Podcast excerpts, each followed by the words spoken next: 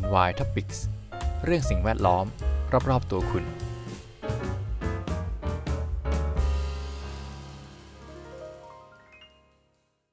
สวัสดีครับยินดีต้อนรับเข้าสู่รายการ NY Topics กับผมพีแทนสถิตครับ หลังจากที่ที่แล้วเราเล่าเหตุการณ์ Heat Wave ที่ปารีสไปแล้วนะครับ วันนี้ก็เลยรู้สึกว่าอยากจะมาเล่าให้ฟังมากกว่าว่าคลื่นความร้อนมันเกิดจากอะไรนะครับ ทำไมถึงมันรุนแรงมากยิ่งขึ้น จริงๆ EP นี้ต้องเล่าก่อน EP ที่แล้วแล้วด้วยนะ จริงๆ ผมพูดเกี่ยวกับฮีทเวฟตั้งแต่อินเดียละ เมื่อสัก 2 เดือนที่แล้วมั้ง แล้วก็ไปที่แล้วพูดถึงที่ปารีสไป วันนี้ก็เลยจะมาเล่าบทความของ Spring News เจ้าเดิมนะครับ คลื่นความร้อนคืออะไรทำไมคลื่นความร้อนทั่วโลกถึงรุนแรงขึ้น เขาลงไว้เมื่อวันที่ 4 กรกฎาคม 2022 นะครับ ขึ้นความร้อนที่เกิดขึ้นทั่วโลกเกิดจากอะไรทำไมถึงรุนแรงขึ้น และเกิดถี่มากขึ้นแบบนี้ มันเกิดขึ้นได้อย่างไร พร้อมทำให้เราเข้าใจขึ้นความร้อนคืออะไรทำไมจำเป็นต้องรู้ ผลการศึกษาใหม่เผยว่ามนุษย์มีอิทธิพลต่อสภาพอากาศถึง 30 เท่า โดยเฉพาะการทำให้เกิดคลื่นความร้อนรุนแรงในเอเชีย ใต้และหลายพื้นที่ทั่วโลก ซึ่งสามารถพิสูจน์ได้ว่ามันไม่ได้เกิดขึ้นเองตามธรรมชาติ เกิดปรากฏการณ์ทุบสถิติขึ้นความร้อนรุนแรงหลายประเทศ อาทิ เดือนมีนาคม อินเดียเผชิญคลื่นความร้อนรุนแรงในรอบ 122 ปีทำอุณหภูมิสูงสุดถึง 49 องศาเซลเซียส สูงสุดเป็นประวัติการ จนทำให้มีประชาชนล้มตายเนื่องจากการเป็นลมแดด ซึ่งคลื่นความร้อนนี้ก็ได้แผ่ขยายไปยังปากีสถานด้วย ส่วนในสเปนก็อุณหภูมิสูงถึง 40 องศาเซลเซียส แอนตาร์กติก ในเดือนมีนาคมก็เผชิญอุณหภูมิสูงขึ้น 15 องศาเซลเซียส จนทำให้ทุบสถิติตลอดการครั้งก่อน นักวิทยาศาสตร์เผยว่าคลื่นความร้อนเหล่านี้เปรียบเสมือนเป็นสัญญาณเตือน และปรากฏการณ์ที่เกิดถี่เหล่านี้ เริ่มดูเหมือนจะเป็นภัยพิบัติทางสภาพอากาศแล้ว ตั้งแต่นั้นมา สถานีตรวจวัดสภาพอากาศทั่วโลก ก็ปรากฏภาพการเพิ่มขึ้นของอุณหภูมิ ในปรอทที่เพิ่มสูงขึ้น วิกกี้ทอมสัน นักวิทยาศาสตร์ด้านสภาพอากาศที่สถาบัน Cabot แห่งมหาวิทยาลัยบริสตอลอธิบายว่า การเปลี่ยนแปลงของสภาพภูมิอากาศทำให้คลื่นความร้อนรุนแรงขึ้น และยาวนานขึ้น โดยมีสาเหตุมาจากมนุษย์ สัญญาณการเปลี่ยนแปลงของสภาพภูมิอากาศเหล่านี้ สามารถตรวจจับได้ชัดเจน อย่างเช่นจำนวนผู้เสียชีวิตที่เกิดจากคลื่นความร้อนเฟรเดริก ออตโต อาจารย์อาวุโสด้านวิทยาศาสตร์ภูมิอากาศที่ Grantham Institute Imperial College London กล่าวว่า ในบางพื้นที่ของยุโรปเกิดขึ้นความร้อนถี่ขึ้นถึง 100 เท่า เป็นผลมาจากการกระทำของมนุษย์ในการปล่อยก๊าซเรือนกระจก สู่ชั้นบรรยากาศ และปัจจัยแวดล้อมอื่นๆ ที่ส่งผลให้อุณหภูมิโลกสูงขึ้น ความร้อนประเภทนี้เป็นภัยคุกคามร้ายแรงต่อสุขภาพของมนุษย์มาก ทั้งส่งผลโดยตรงอย่างการเป็นลมแดด และทางอ้อม เช่นความเครียด การทำลายพืชผลทางการเกษตร ทำให้เกิดไฟป่า และส่งผลกระทบต่อผู้คนที่มีกำลังทรัพย์น้อยในการให้ตัวเองหลบพ้นจากคลื่นความร้อนเหล่านี้คลื่นความร้อนเกิดขึ้นได้อย่างไร แน่นอนว่าการเปลี่ยนแปลงที่รุนแรงของสภาพอากาศ เป็นตัวต้นเหตุให้เกิดคลื่นความร้อนที่รุนแรง หากมองลึกลงไปยังต้นกำเนิดจริง นอกเหนือจากการปล่อยมลพิษของมนุษย์แล้ว ในทางวิทยาศาสตร์สภาพอากาศ การเปลี่ยนแปลงของสภาพอากาศ ทำให้เกิดการหยุดชะงักของระบบไหลเวียนบรรยากาศทั่วโลกแบบดั้งเดิม ยกตัวอย่างเจ็ตสตีมในซีกโลกเหนือ คือชั้นมวลบรรยากาศที่ไหลเวียนอยู่บริเวณขั้วโลกเหนือ สิ่งนี้เป็นตัวแปรสำคัญที่นำไปสู่เหตุการณ์สภาพอากาศรุนแรงอยู่บ่อยครั้ง โดยเฉพาะความแตกต่างของสภาพอากาศระหว่างอุณหภูมิส่วนขั้ว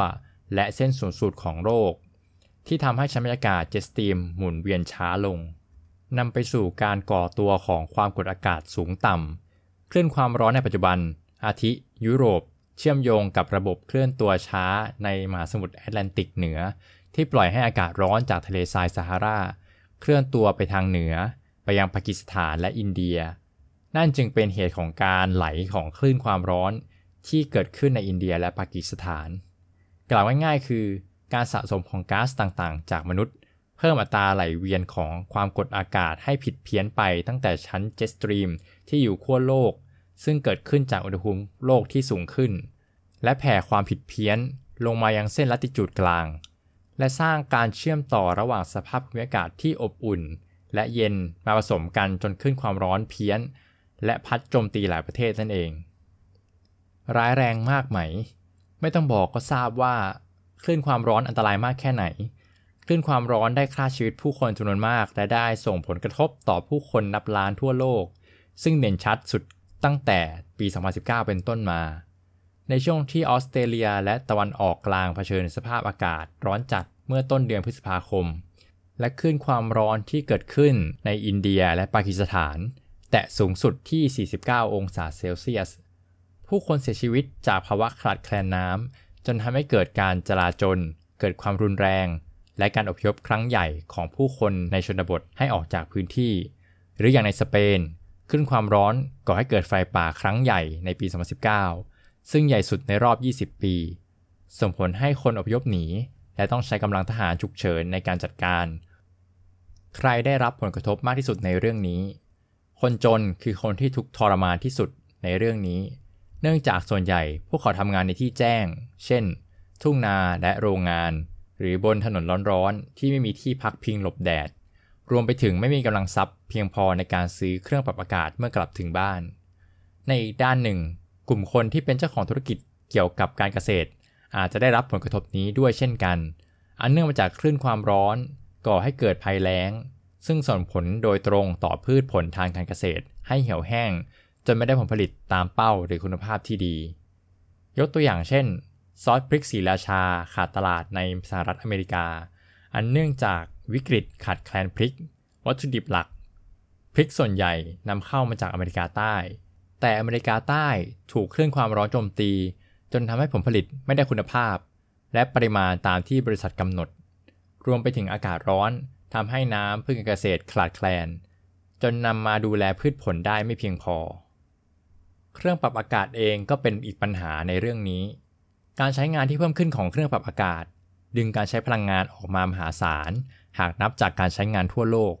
เพราะการใช้เครื่องปรับอากาศเป็นตัวเร่งในการปล่อยก๊าซเรือนกระจกออกสู่ชั้นบรรยากาศ และเราต้องเร่งแก้ปัญหาในเรื่องนี้ด้วย รัฐฮิคาโคสลา ถ้าอ่านผิดขออภัยนะครับ รองศาสตราจารย์ที่สมิธสคูลแห่งมหาวิทยาลัยออกซฟอร์ดกล่าวว่าชุมชนทั่วโลกต้องมุ่งมั่นที่จะระบายความร้อนอย่างยั่งยืน หรือไม่ก็เสี่ยงที่จะล็อกโลกให้อยู่ในวงจรป้อนกลับที่อันตรายถึงแก่ชีวิตได้ ความต้องการพลังงานทำความเย็นที่มากขึ้น จะผลักดันให้มีการปล่อยก๊าซเรือนกระจกมากขึ้น และผลลัพธ์คือ ภาวะโลกร้อนที่รุนแรงมากขึ้น วิธีการลดอีกหนึ่งทางเลือกของเรื่องนี้ที่นักวิทยาศาสตร์แนะนำคือการทาหลังคาสีขาว ในประเทศที่เผชิญความร้อน เพื่อสะท้อนแสงอาทิตย์ และการปลูกไม้เลื้อยบนผนังในเขตอบอุ่น เพื่อเพิ่มร่มเงา และการติดตั้งน้ำพุ และพื้นที่สีเขียวในเมืองเพิ่มความชุ่มชื้น แต่นี่เป็นแค่ทางออกเล็กๆเท่านั้น การแก้ปัญหาที่ยั่งยืนจริง ๆ คือการต้องลดการเกิดภาวะโรคร้อนอย่างจริงจัง จะเป็นอย่างไรในอนาคต ตอนนี้เรายืนและทำกิจกรรมต่างๆ บนโลกที่อุ่นขึ้น ไฟโลกจากการเปลี่ยนแปลงของสภาพอากาศกำลังย่างเราอย่างช้าๆ อุณหภูมิที่สูงขึ้นของโลก จะทำให้เราเริ่มทุกข์ทรมาน และมันจะเป็นอย่างนี้ต่อไปเรื่อยๆ และรุนแรงขึ้นเรื่อยๆ ความร้อนในปัจจุบันก่อให้เกิดความท้าทายซ้ำแล้วซ้ำเล่าในทุกๆทวีป ที่มีผู้คนอาศัยอยู่ และสร้างภัยคุกคามต่อชีวิตมนุษย์ เป็นวงกว้าง มีการคาดการณ์มากมายเกี่ยวกับอนาคตของเราที่ร้อนขึ้น เช่น เกือบ 70%ของประชากรโลกที่อาศัยอยู่ในเมืองภายในปี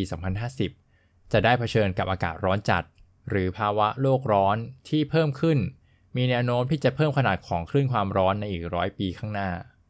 แน่นอนว่าหลายคนที่กำลังฟังอยู่นี้คงไม่มีชีวิตอยู่ถึงช่วงเวลานั้นแน่นอน แต่เคยคิดไหมว่า การกระทำของเราในวันนี้ มันจะส่งผลต่ออนาคตของคนรุ่นต่อไปอย่างไรบ้าง โดยเฉพาะประเทศไทยที่หลายคนมักบอกว่า คนไทยทนชินกับอากาศร้อน เพราะเป็นประเทศที่อยู่บนเส้นสูงสูตรที่มีความร้อนเป็นเรื่องปกติ แต่อย่าลืมว่าร้อนไทยกับร้อนยุโรปนั้นต่างกัน หลายประเทศในเขตอบอุ่น ที่มีฤดูหนาวที่เย็นจัดไม่ได้สัมผัสกับอากาศร้อนชื้นในฤดูร้อนเหมือนบ้านเรา ความร้อนของฝั่งยุโรปนั้น จะเป็นสภาพอากาศที่ร้อนแห้ง และจะแสบผิวมากกว่าปกติ ซึ่งรุนแรงต่อสุขภาพโดยตรงของผู้คน มนุษย์เรามักเพิกเฉยกับเหตุการณ์ที่ยังไม่มาถึง เนื่องจากมันยังไม่ได้จนตัวหรือกระทบกับตัวเองโดยตรงมากขนาดนั้นจริง ๆ แต่เรื่องนี้ เราจำเป็นที่จะต้องรับความร่วมมือจากทุกฝ่าย ไม่ว่าจะกระทบจนตัวหรือไม่ก็ตาม เพราะมันคือผลลัพธ์ที่จะถูกส่งต่อไปยังยุคหลังจากนี้ อนาคตจะดีหรือร้ายขึ้นกับเราในตอนนี้ คุณอยากให้ลูกหลานของคุณเผชิญกับภัยอันตรายข้างหน้า เพียงเพราะมาจากรุ่นเราหรือเปล่า บทความก็จบตรงนี้นะครับ ผมก็เห็นด้วยกับบทความทุกอย่างเลยนะครับ เขาปิดมาได้โอเค กระตุ้นจิตสำนึกพอสมควรเลยนะครับ จริงๆ ปัญหาฮีทเวฟในเมืองไทยไม่ค่อยได้กระทบเท่าไหร่นะครับ เพราะว่าเราร้อนอยู่แล้วนะครับ โซนที่จะได้รับผลกระทบคือโซนที่อาจจะถัดถัดจากเส้นศูนย์สูตรไปอีกนะครับ เขาอาจจะไม่ได้ร้อนมากขนาดนั้น แล้วมันมีการผิดเพี้ยนของกระแสลมโลกนะครับ ก็อันนี้ไปหารูปในอินเทอร์เน็ตดูได้นะครับ มันก็จะเป็นโชว์ความมันเป็นคลื่นๆนะครับ ที่ที่ อากาศไม่เคยเย็นอยู่ๆก็เย็นนะครับ ส่วนที่ที่ไม่เคยร้อนก็ร้อนขึ้นมา แล้วก็มีเรื่อง heat wave เข้ามาเกี่ยวข้องด้วย เป็นเหตุการณ์ชั่วคราวที่ส่งผลกระทบรุนแรงจริง ๆ นะครับ สุดท้ายปัญหาทั้งหมดก็วนกลับมาที่ตัวร้ายผู้ร้ายคนเดิมก็คือ อะไรครับการเดินกระจกนั่นเอง ก็คือเราต้องเปลี่ยนพฤติกรรมแล้วครับบริโภคของที่เป็นมิตรกับสิ่งแวดล้อมในแง่ของการปล่อยก๊าซเรือนกระจกนะคาร์บอนฟุตพิ้นต่างๆ ผมก็เห็นว่า ผลิตภัณฑ์ในสมัยนี้ก็ค่อนข้างใส่ใจเกี่ยวกับเรื่องการปล่อยก๊าซเรือนกระจกมากขึ้น เพราะฉะนั้นเราก็ควรจะอุดหนุนเขานะครับ ถ้าเกิดมีโอกาส อย่างไรก็ดีปัญหานี้เราคนเดียวไม่สามารถแก้ปัญหานี้ได้นะครับ ต้องร่วมมือกันจริง ๆ อันนี้คือหลายๆคนก็บอกเนาะพูดแล้วซ้ำแล้วซ้ำอีกนะครับ นั่นแหละครับผลักดันกันช่วยนะครับ คนละไม้คนละมือช่วยได้แล้วเราทำได้ครับ ผมเชื่ออย่างนั้น ที่สำคัญจริง ๆ คือบริโภคของที่ มีคาร์บอนฟุตพิ้นต่ำเนี่ยผมคิดว่าเราทำได้นะครับ แล้วมันก็มันเอฟเฟกนะครับ ถ้าเกิดผู้ผลิตเขาผลิตออกมาแล้วคนอุดหนุนเนี่ยเขาทำอีกแน่นอนนะครับ เป็นภาพลักษณ์ที่ดีด้วยแล้วก็ช่วยโลกด้วย เราต้องสนับสนุนนะครับ ไม่ได้ว่าเอาราคาถูกอย่างเดียว ไม่ได้ว่าเอาอร่อยอย่างเดียว อันนี้ต้องมีปัจจัยเพิ่มขึ้นมานะครับ carbon footprint ต่ำอาจจะต้องพิจารณาอุดหนุนเขาหน่อยนะครับ ฝากไว้นิดหนึ่ง